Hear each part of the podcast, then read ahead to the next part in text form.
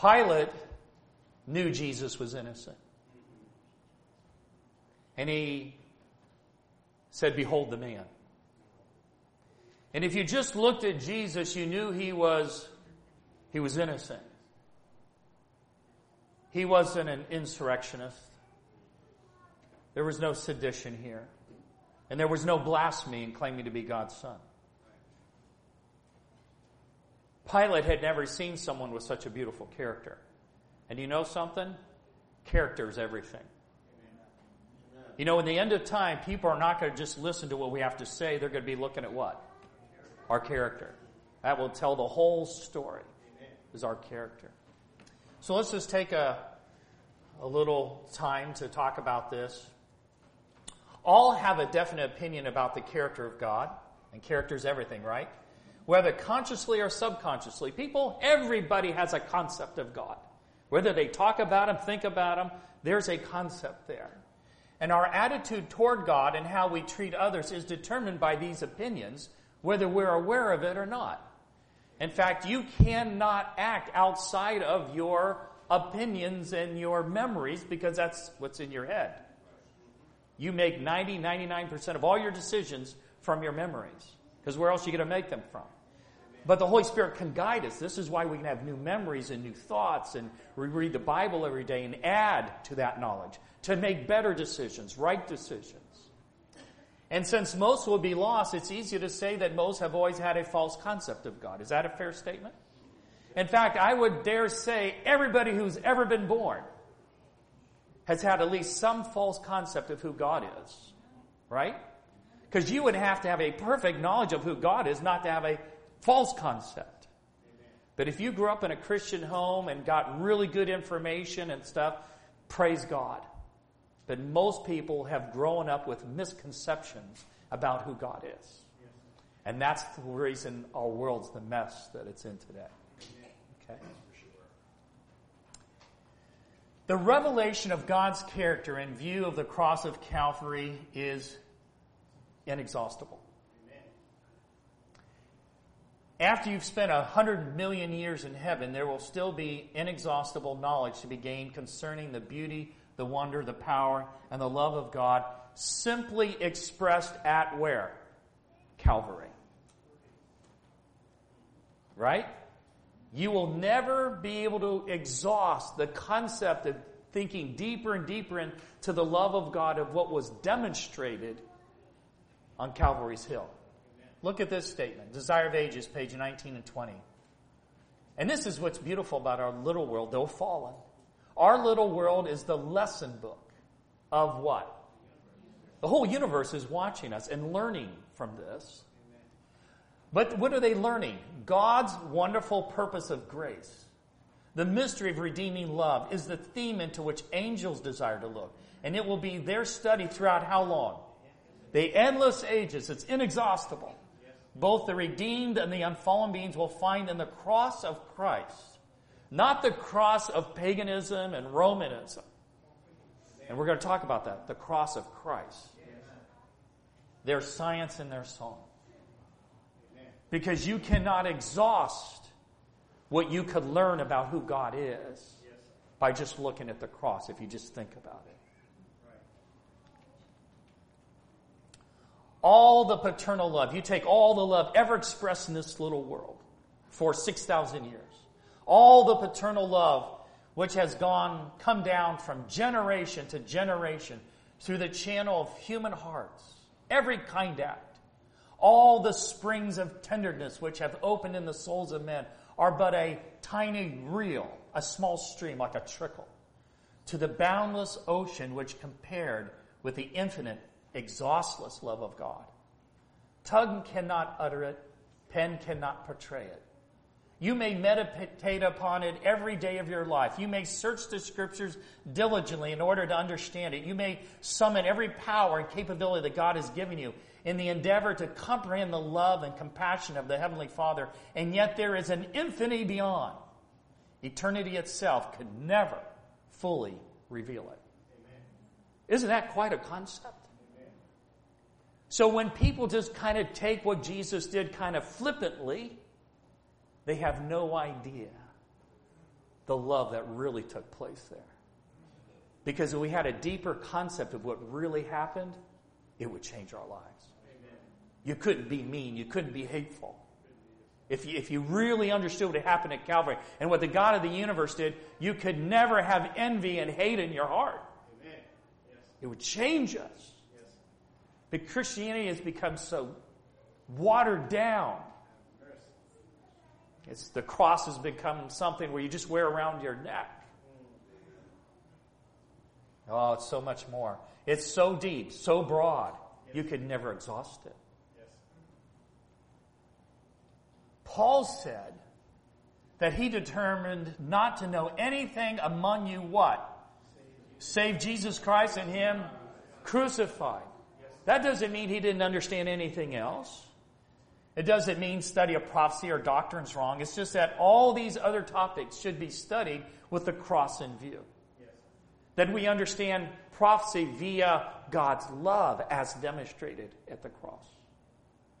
That the God who showed us all this future events is because he what? Because he loves us. Amen. He loves us. Now notice this. 2 Corinthians 3:18.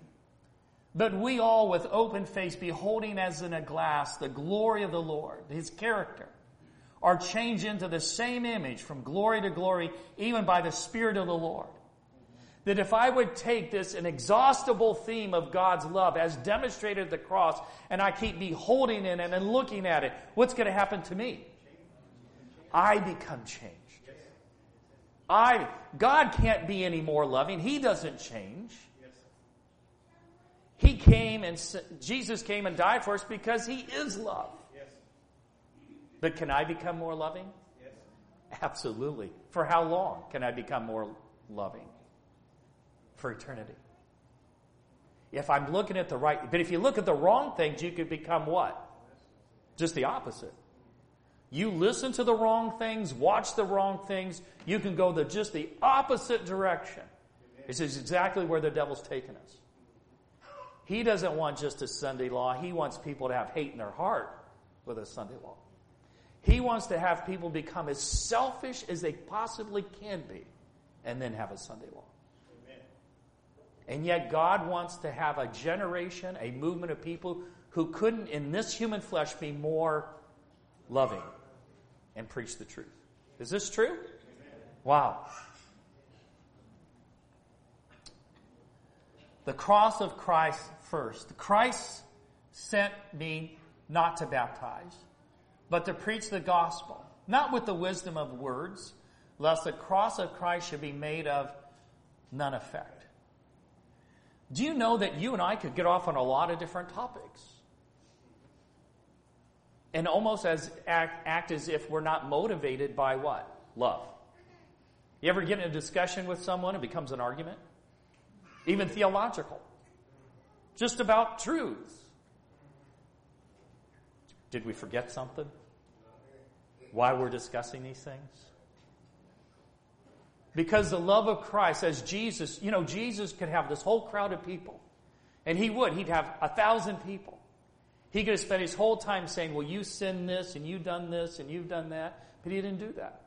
Amen. He'd say, The kingdom of God is like this. And the kingdom of God is like this and people be listening. Guys, Jesus didn't have to point out their sins. He just had to paint this beautiful picture of what heaven really is like. And I'm thinking and I'm listening, and it's like, well, if heaven's like that, and I'm like this, then I've got to change to be more like that. And how do you get there? It's through the cross. The cross will reveal everything to you. The preaching of the cross is to them that perish foolishness. But unto us which are saved, it is the, it is the power of God. On God's side, it's the symbol of the very spirit of self-denying, self-sacrificing, self-abnegating love. It is the ultimate declaration that God will never use the limitless power at His command to compel anyone to follow or serve Him. On the other side, Satan's side, the cross is a revelation of the spirit of selfishness or self-serving. It fails to submit to the spirit of love. And we're going to see that at the cross, that's exactly what was demonstrated. When Christ died on the cross for us, he was giving. This was no self service in this. This was all about us. And those who put Jesus on the cross, who was it about? It was all about them. You see the difference?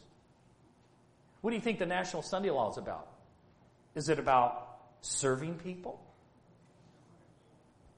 No. It's about people's religious opinions. Ultimately, it's really about power. Okay? There's a difference and control. The cross of Christ. And the reason I say cross of Christ is because, you know, others use the cross as a symbol before Jesus died. Who was that? Pagan religions. Right? Do you know pagan religions use a symbol of a cross? Rome had all kinds of crosses. When Jesus died on the cross, there were two other crosses there. And when they destroyed Jerusalem, there were thousands of crosses on these hillsides. What the Greeks and the foolishness despise about the cross, they don't despise the fact that there's a cross. What they despise is a life of serving others. Ultimately, that's what they really despise. They have imbibed in the spirit that everything's about it's about me. And that's why the cross of Christ is foolishness. You mean you're going to live your life and serve other people? You're not going to think about money and wealth and positions and power? Yeah? You see, that's what the cross really is. The cross of Christ is about. But the world doesn't want to carry a cross like that. But that's why they won't be fit for heaven, though. That's why he can't give them eternal life. Because they wouldn't enjoy heaven, because heaven's not a place where me is first.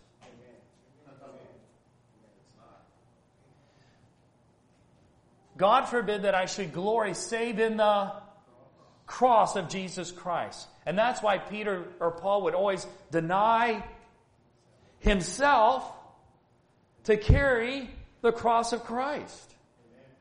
Because if it's all about him, who was a Hebrew of Hebrew and a Pharisee of Pharisees, he'd be after that top position someday of being high priest. It wouldn't matter who he stepped on or how he got there. It wouldn't matter. That was the old Paul. See, there's just two spirits in this world. Either you have the spirit where everything's about yourself, or you have the spirit where everything's about everybody else. Does that make sense? Absolutely. The cross of Christ points to the crucified one. It points to him who gave up his life for us. It points to Christ as a giver. And so often in Christianity, we think about the gift, and there's nothing wrong with thinking about receiving eternal life in a new body or a mansion in heaven. But where we've got to be careful is we keep thinking about the gift, the gift, what I'm going to accumulate, what I'm going to get, and forget about who? the giver himself. Isn't that what happened to Lucifer? Everything Lucifer had came from, but all Lucifer got to a point, he made this, this mysterious thing happen, and he started thinking about what he had and stopped forgetting and forgot about who gave it to him. And he became more interested in, in gaining more. He wanted to be like God. He wanted more things more power. But this is why he had to be kicked out of heaven because there's no place for someone who puts himself above everybody else. There's just that's why Jesus, the greatest among you, is him who serves. serves. Isn't that right? This is just a principle. So the cross points to Christ as the giver, it points to selflessness and self sacrifice the fall of Lucifer, Lucifer transferred his faith and love from the giver to the gift itself. Listen to what it says in Ezekiel. By the multitude of thy merchandise, all the things that Lucifer had wisdom, knowledge, It says that they have filled the midst of thee, your whole life, your ambition, everything, with actual violence, and thou hast sinned. For who knows how long Lucifer just thanked God for everything he had his high position, his singing voice, the command he had, all the wisdom, all these things that he had. Thankful, thankful, thankful. And somehow, by some mysterious reason, he became more interested in the things he had than the one who gave it to him. Amen. And what did he want? To be like God meant he wanted to really own a world himself. What was he doing with Eve? You shall become as gods. Instead of this garden being something you're taking care of for God, it, this could just be yours. This whole world could just be yours. No one would have to tell you what to do. You just make up your own mind. That's the spirit of selfishness. You know, Lucifer actually thought he was going to win this battle. Because there was a time he had over half the angels on his side. Because it sounded kind of good. You mean I could have more? If I just kind of act independent of God and just be my own God, I could have more? And for a lot of created beings, that might sound pretty good. But how has it turned out for us on planet Earth? Self centeredness absolutely destroys. Amen. It really does. The cross of Rome. The cross of Rome was to the Jewish leaders their way of getting rid of Jesus, to protect their power, possessions, and positions. You see, Jesus was willing to die on a cross for us. The Jewish leaders wanted him on a cross for them. Not to be saved, but to hang on to power and positions. He represented something different to them. And for Pilate, the cross was a way of not being accused of not being a friend of Caesar. See, he was just about ready to let Jesus go. I find no fault with him. But then they screamed out and said, Well, then you're no friend of Caesar.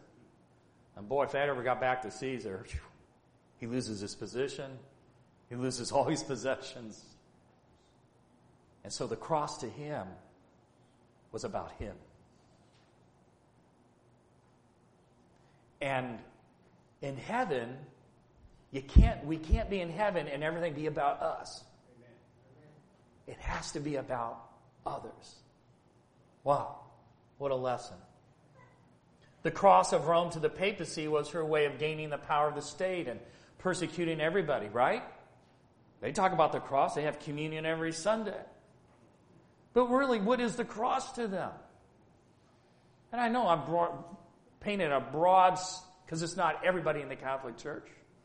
There are true believers there. But they're all going to have to come out. But what's the cross there? Wasn't the cross to them a way of hanging on to this power politically, ecclesiastically? And Jesus would say this you can't have two masters. You can't have God as your master and also all this stuff. You know? That doesn't mean you can't own a car. I'm not saying any of that. You just can't put these things first. You can't revolve your life around things, but a person, Christ, who has the character that needs to become our character for us to fit in heaven. Because the most important thing you can have is character development. It has, it won't matter. God doesn't look at who's going to be saved, who's going to be lost based on your bank account. He's just going to look at your character. Would you be happy there? Or not? Right? You know, we were talking in our youth class and we were going through um, uh, thoughts on the Mount of Blessing, and, and the comment in there was uh, to always tell the truth, never swear, because you know, in heaven, nobody Nobody lies. Nobody swears. In heaven, nobody gives an exaggeration. And this is why in this life we can't exaggerate and make up lies and make ourselves look better by exaggerating. Just, just tell the truth. Because you know who accepts you just as you are? Now, humanity may not do that. Where you feel like you got to make yourself look better or more important. But not in heaven's eyes. In heaven's where you want to be. God takes you just as you are and begins to mold you and fashion you, develop your character so that you will enjoy heaven for an eternity. Jesus came to our world not to seek wealth and earthly power. I mean, he had nowhere to lay his head. Rather, he came to implant, quote, love, which seeketh what? That is an important statement. He wants to implant a quality of love where we seek not our own, which in itself is a source that comes right from the heart of God Himself. So you don't live your life thinking about ourselves as much as, Father, I was born selfish. I've lived so much of my life selfishly. Implant that seed of Jesus to have a love that seeketh not our own. Use me today in your service to make a positive difference in somebody else's life. Amen. See, that's what life's about, isn't it?